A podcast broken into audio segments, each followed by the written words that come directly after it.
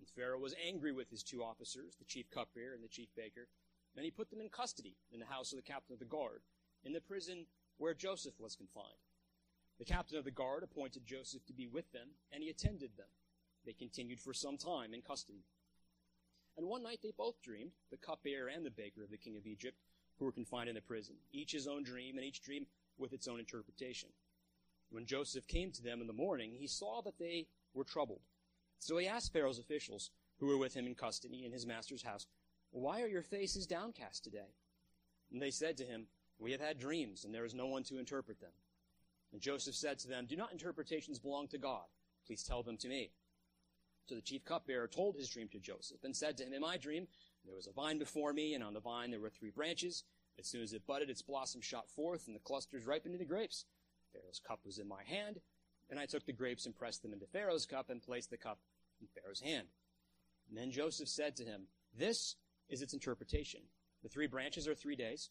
In three days, Pharaoh will lift up your head and restore you to your office.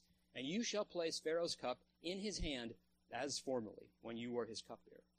Only remember me when it is well with you. And please do me the kindness to mention me to Pharaoh and so get me out of this house. For I was indeed stolen out of the land of the Hebrews. And here also, I have done nothing that they should put me into the pit. Flipping to our New Testament reading in the book of Luke, chapter 30, 23, starting in verse 39. Find two criminals side by side with Jesus, and it says, One of the criminals who were hanged railed at him, saying, Are you not the Christ? Save yourself and us. But the other rebuked him, saying, Do you not fear God, since you are under the same sentence of condemnation? And, and we indeed, justly, for we are deserving the due reward of our deeds. But this man has done nothing wrong. And he said to Jesus, Remember me when you come into your kingdom. This is the word of the Lord. Please be seated. It seems appropriate that the song selected for today, right before this sermon, was I Need Thee Every Hour. Indeed, appropriate and true on many levels. Let me open us in prayer. Father, we do indeed need you every hour. We need you every hour of our lives to see you for who you are, to see your goodness rightly. We need you every hour to see our condition before you, and we need your help every hour to walk rightly. And I need you this morning to speak rightfully and truthfully about all these matters to encourage us here this morning. So please be with the speaking and in the listening of your word preached this morning. In Jesus' name, amen. The title of today's sermon is Remember Me, taken from the two passages just read. I'm sure you figured that part out. But what does it mean to remember?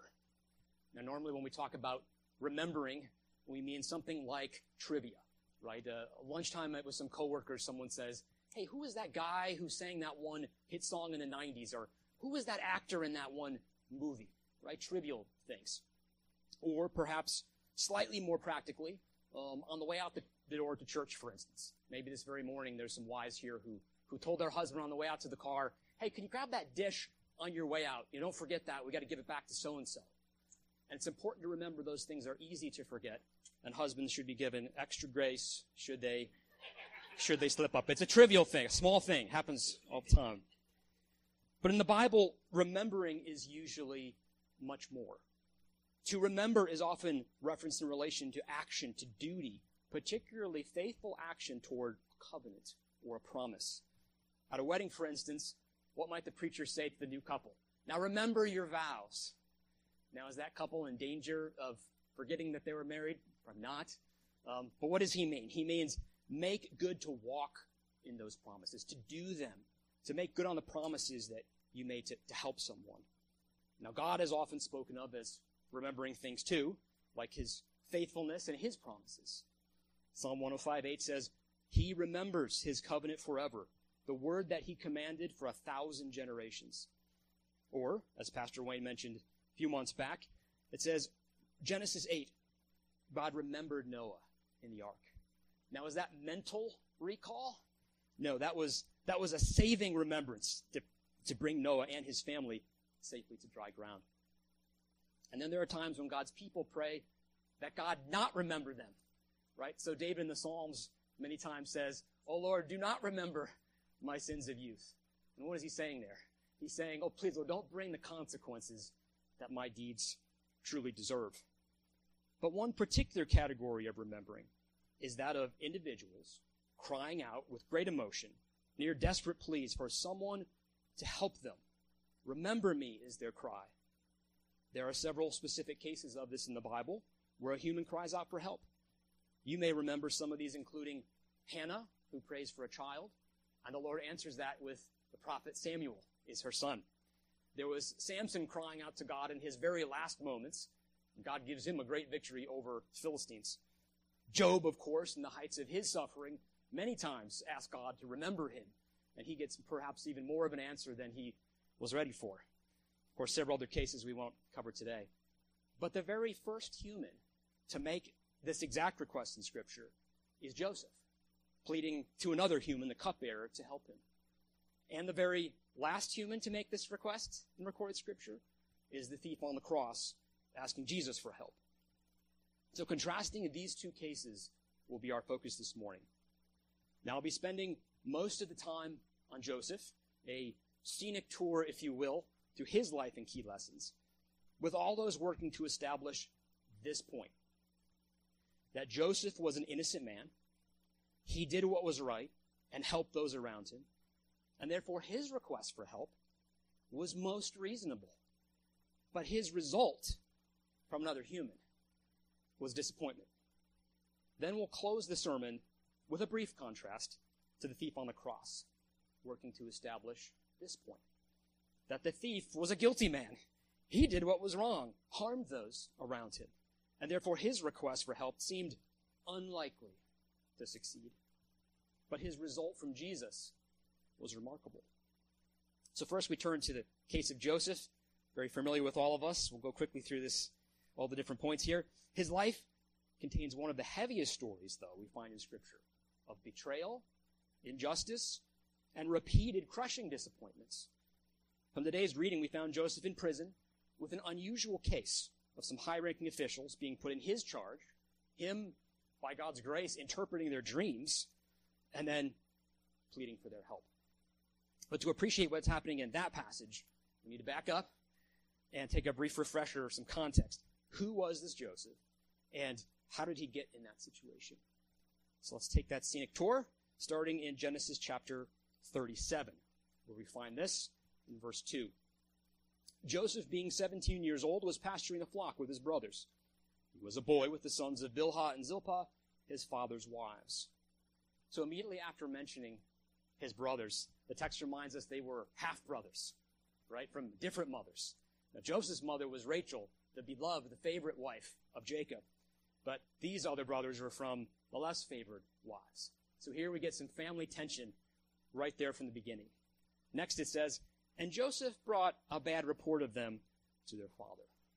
Now we know his brothers were violent and murderous, so it's not very surprising that he might be able to find some, some dirt on them.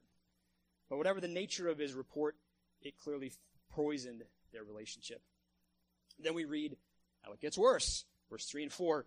Now Jacob loved Joseph more than any other of his sons, because he was the son of his old age. And he made him a robe of many colors. But when his brothers saw that their father loved him more than all his brothers, they hated him and could not speak peacefully to him. See, Jacob here shows favoritism to Joseph, and not just a, a private mental preference. No, he makes it overt by giving this costly robe that anybody can look on and see. The famous amazing Technicolor dream coat, as Lloyd Webber called it. Now, this coat was at least an expensive thing, you know, a, a luxury item that might stir anyone to have a normal level of jealousy. But some commentators have noted that the, the wording for the cloak, the garment, was the same type used for, for regal clothing, you know, like a, like a king would wear, like, his, like a prince would wear. So surely to the brothers, it had an air of pretension about it, right? Every time Joseph wore it, aha, here comes our brother the prince. Indeed, they hated him for it, and hated their father loved him more than them. Next, Joseph has these two dreams, you'll remember, where he seems to have his family bow down to him as if he's the king, furthered by his robe. And then in verse 5, it says, Now Joseph had a dream, and when he told it to his brothers, they hated him even more. After he later tells them the second dream, very similar, scripture adds in verse 11, they were now jealous of him. Hatred, growing hatred, jealousy, some translations say envy. Surely they're thinking, will this man rule over us? We won't have him. We don't want him. Now, does that situation sound familiar? See, Joseph is in many ways a picture, a prefiguring of Christ. Note that Jesus was also a favored son, a rightly favored son, in whom the Father was well pleased. He too was destined to rule, but likewise hated by many of his own people who didn't want him to be king over them. And the reason they hated Jesus was the same.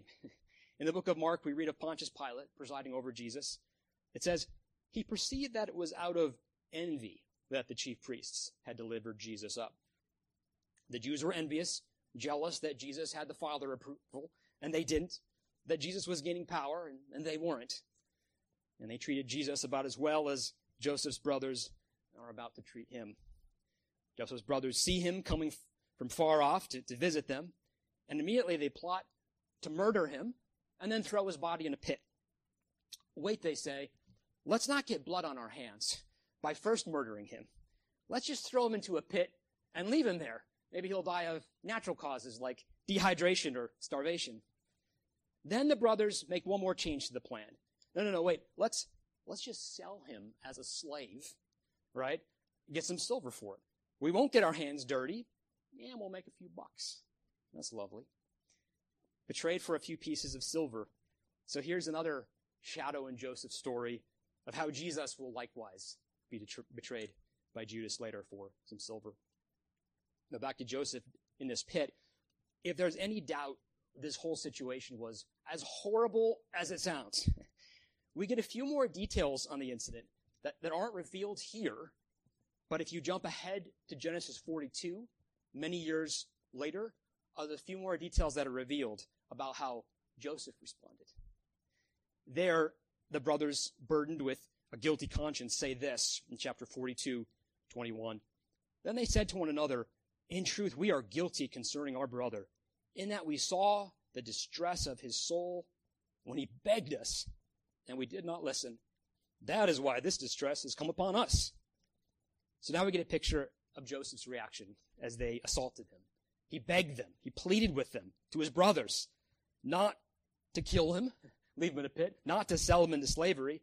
Imagine the terror of first being thrown there, left for dead, and then pulled up, what is this? Just to be sold as a slave. We saw the distress of his soul when he begged us and we did not listen. Note they don't say in their memory, in their conscience, they don't say, we saw the distress of his body. Surely he fought them off as you know, best he could.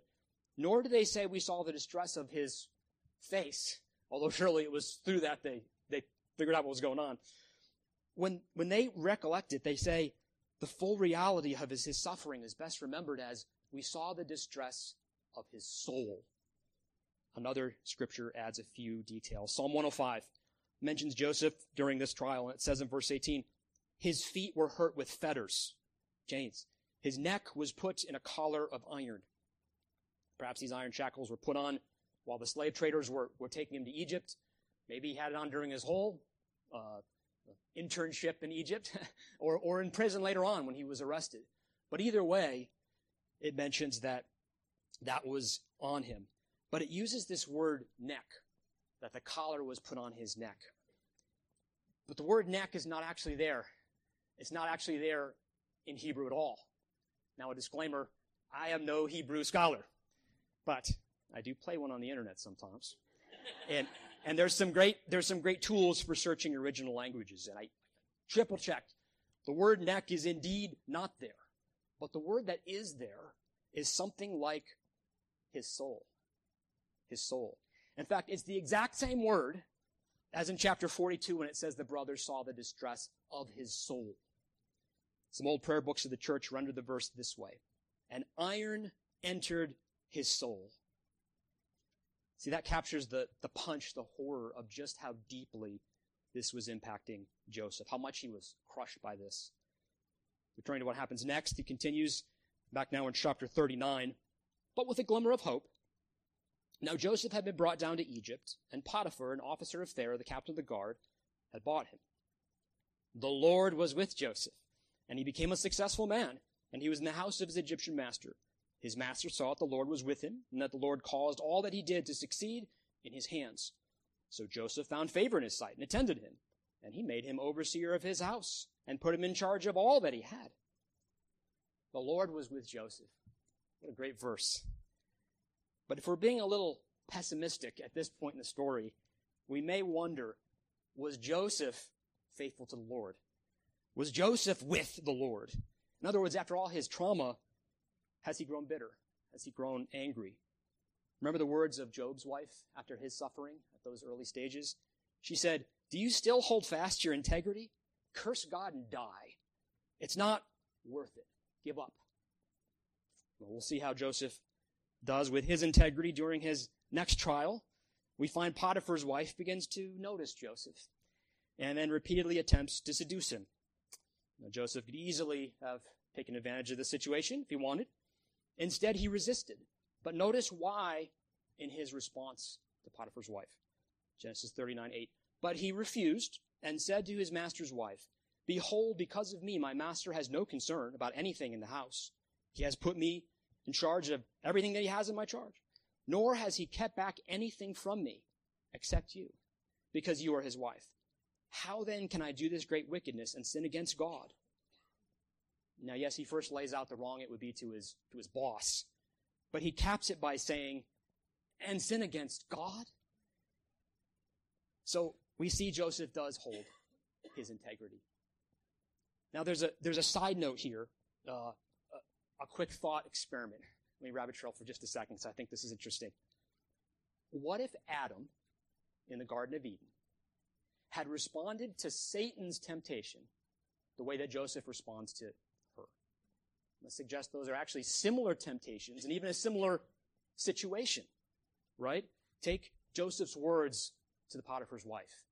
And when he says, Potiphar has put me in charge, just replace it with God. He is, Potiphar's put everything under my charge. God has put everything under my charge. In other words, try this. Adam to Satan would say, God has put me in charge of all his possessions here in the garden. What's more, he's charged me to have dominion over the whole earth. He's kept nothing back from me. No good thing has he withheld from me except this one thing, this one tree. How then can I do this great wickedness and sin against God? Alas, where Adam failed, Joseph succeeded, building for us yet another picture, a prefiguring of a second Adam to come. Jesus Christ, who would do all things well. And back to Joseph's story. She's still trying for him. Verse 10. And as she spoke to Joseph day after day, he would not listen to her, to lie beside her, or be with her. That's some practical wisdom from Joseph, right? When we're around a temptation, know how, how he wouldn't even be with her. He wouldn't even be near the thing. We should learn from that. Don't, don't flirt with that thing that you struggle with. Don't toy with it. Don't treat it trivially. Don't even be near it. We can learn that from Joseph. And again, Joseph does the right thing and refuses her. But as they say, no good deed goes unpunished. This woman's scorn now turns against Joseph and twists the final situation against him. She takes his cloak, uses it to fake a story, making him look guilty. I wonder how many actually believed her story. But anyway, she gets him thrown into prison. This is now the second time Joseph's cloak has been used against him, right? His, his colored coat was torn and had blood smeared on it to, to fool his father about what was happening and deceive somebody. Now, now this cloak is used against him. And it's the second time he's thrown wrongfully into a pit, a, a prison this time. See here that the Bible is very realistic about what we could expect from the world. Righteousness is no guarantee of smooth sailing, of worldly prosperity. In fact, it was because Joseph was righteous and did the right thing and took the stand that he got in trouble. Now consider 1 Peter 4 12, which says, Beloved, do not be surprised at the fiery trial when it comes upon you to test you, as though something strange were happening to you. We should expect to see resistance, even persecution, if we walk rightly. But be encouraged. Proverbs 26, 24, 16. For the righteous falls seven times and rises again. So he, he does fall, in fact, seems like repeatedly. Don't be surprised. But he rises again. Why does a righteous man rise again? Is it his own strength? His own gumption and resilience? Well, the answer is in verse 21 of Genesis 39. But the Lord was with Joseph and showed him steadfast love and gave him favor in the sight of the keeper of the prison. But the Lord was with Joseph. His family wasn't with him, wasn't for him, but the Lord was with Joseph. His boss wasn't with him, but the Lord was with him. Multiple setbacks, back in prison. Certainly nothing that looked like luck was with him, but the Lord was with him. Now this is a reminder for us that the Lord is with, is with you. Perhaps some of you today, your family is not with you. Maybe not here with you today, or maybe not with you in your Christian faith. But the Lord is with you, and He is working. Perhaps your boss or coworkers, any of your circumstances are not, are not with you, are not seemingly for you, but the Lord is with you. Perhaps your health, your very own body seems to be working against you. Talk about betrayal. But the Lord is with you. Second Chronicles 16:9 says, "For the eyes of the Lord run to and fro throughout the whole earth to show himself strong on behalf of those whose heart is loyal to him." It doesn't say the eyes of the Lord meander through the earth or occasionally check in briefly. No, they run back and forth. There's an eagerness, an urgency to help those who follow God with a loyal heart, like Joseph. Even when it hurts, even when it's costly, even when following him might cost you a job or a relationship. For that person, God is with them, with you, to give strong support. Back to Joseph.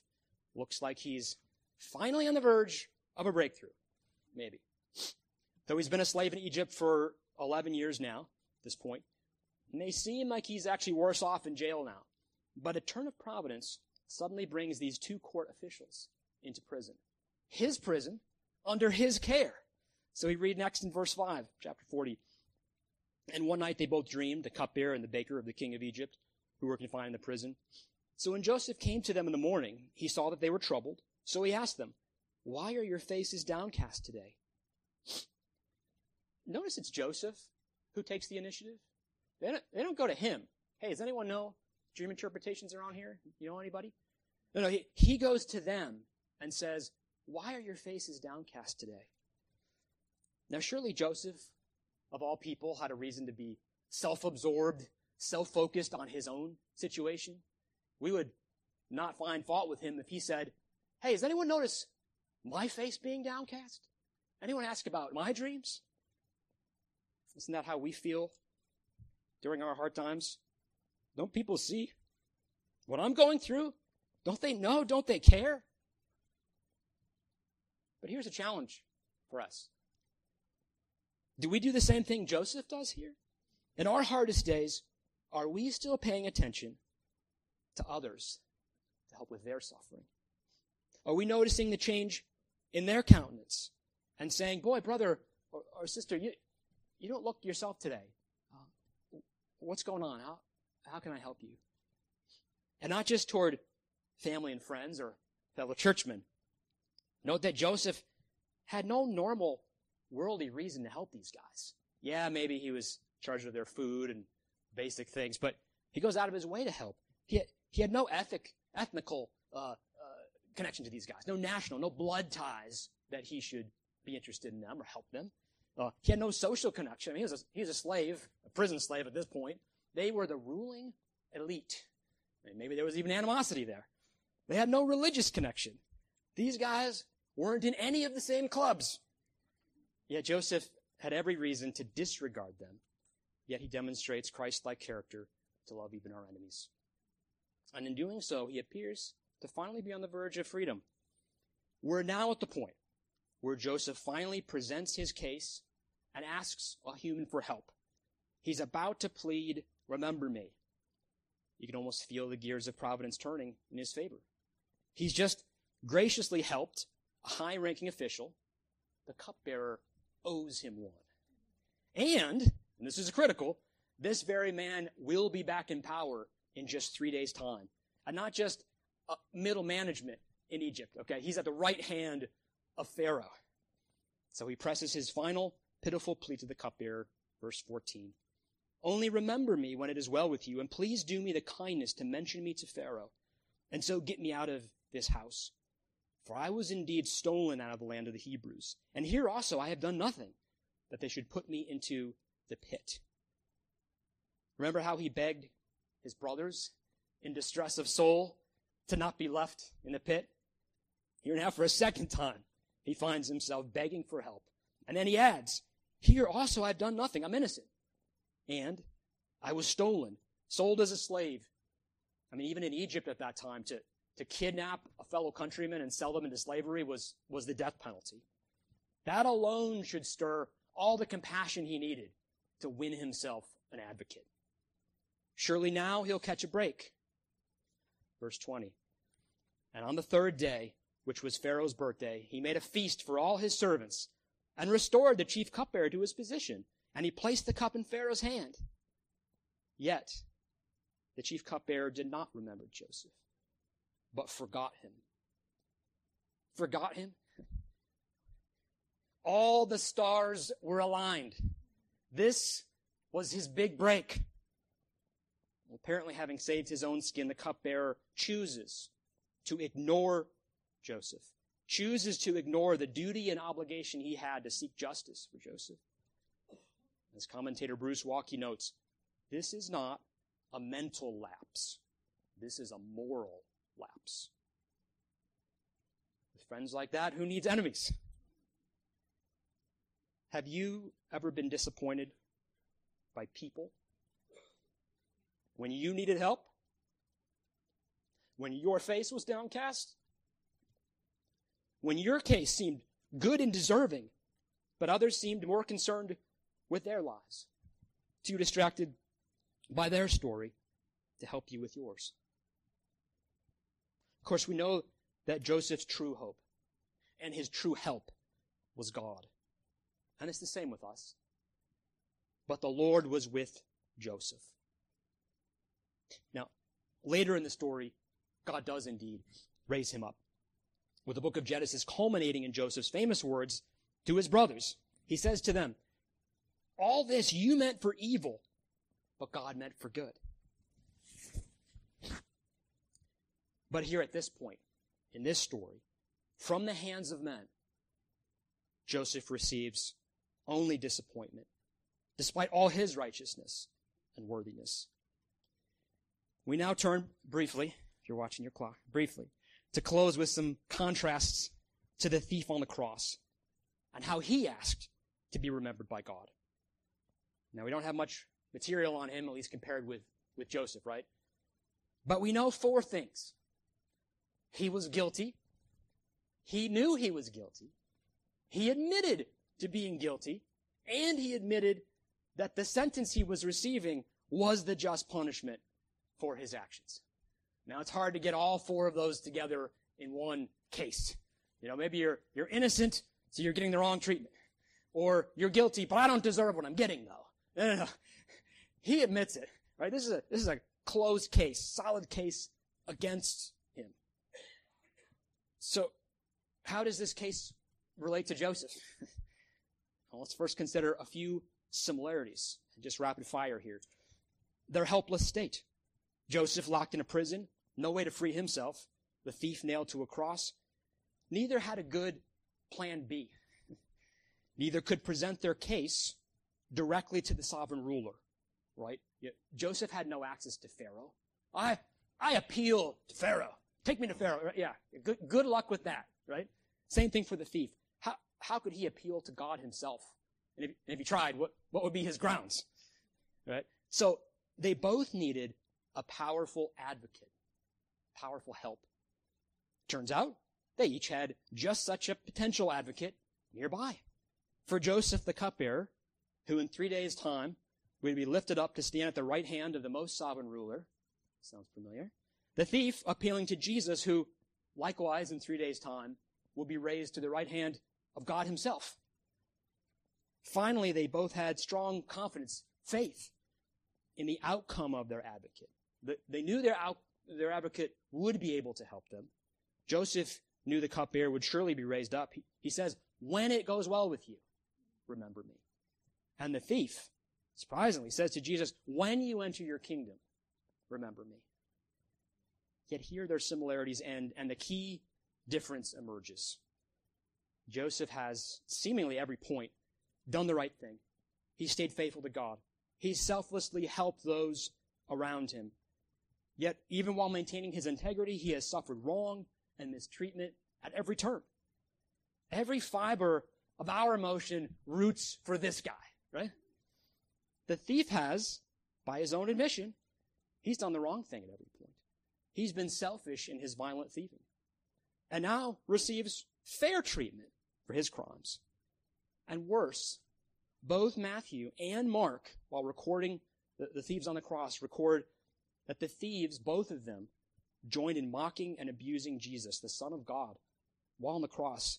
The only one that could possibly help this thief, just moments ago, is the very man he was mocking. There's no special heartstrings that should be pulled for this thief. But then this thief, repenting now, at the 11th hour, makes an audacious request for help. Dictionary finds audacious as bold, daring, unrestrained by law, religion, or propriety. See, this guilty criminal who moments ago was mocking Jesus now asks for mercy and clemency, for help. Remember me, Lord. Jesus might rightly say, Remember you. I'll remember you, all right. I'll remember your many sins and what they deserve.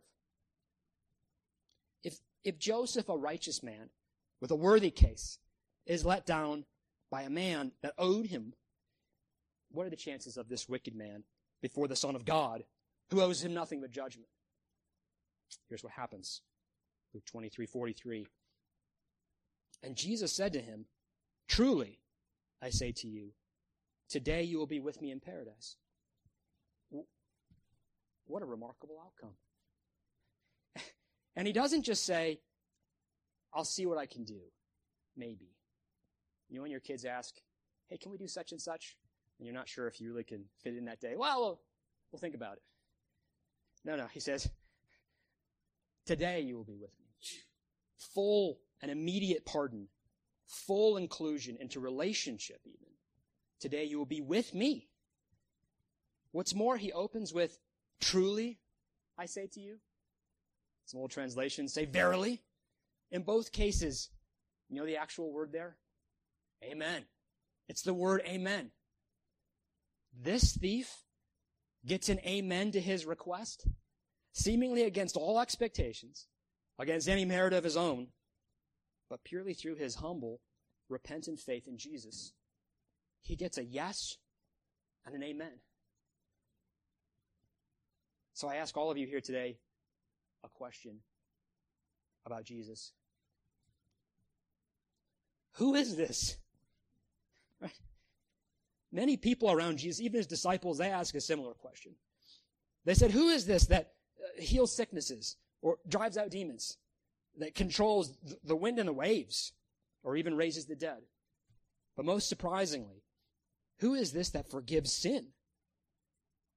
J.C. Ryle said, If we search the Bible through, from Genesis to Revelation, we shall never find a more striking proof of Christ's power and mercy than the salvation of the penitent thief. And Paul in Romans 5 8 says, But God showed his love for us in that while we were still sinners, Christ died for us. Now, if we're honest though, don't we often grade our lives like we were Joseph?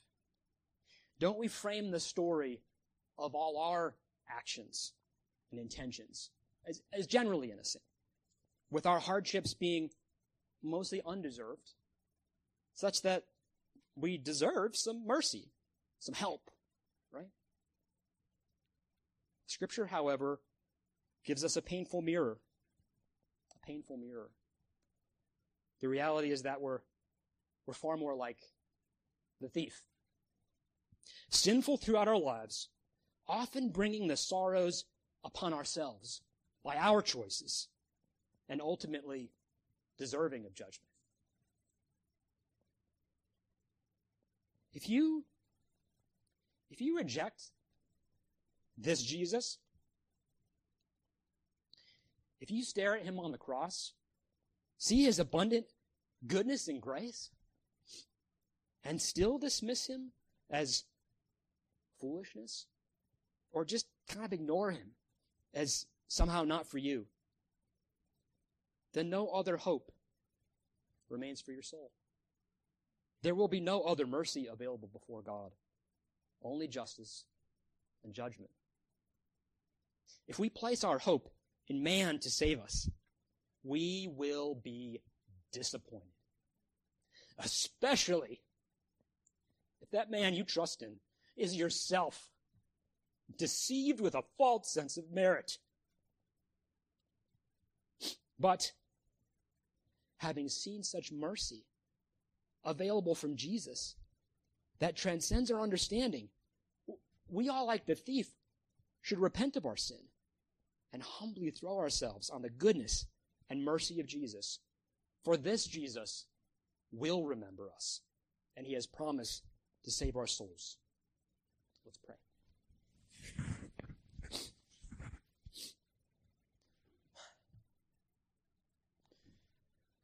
Lord, like the prayer of David in Psalm 140, pray we would also say, I say to the Lord, You are my God.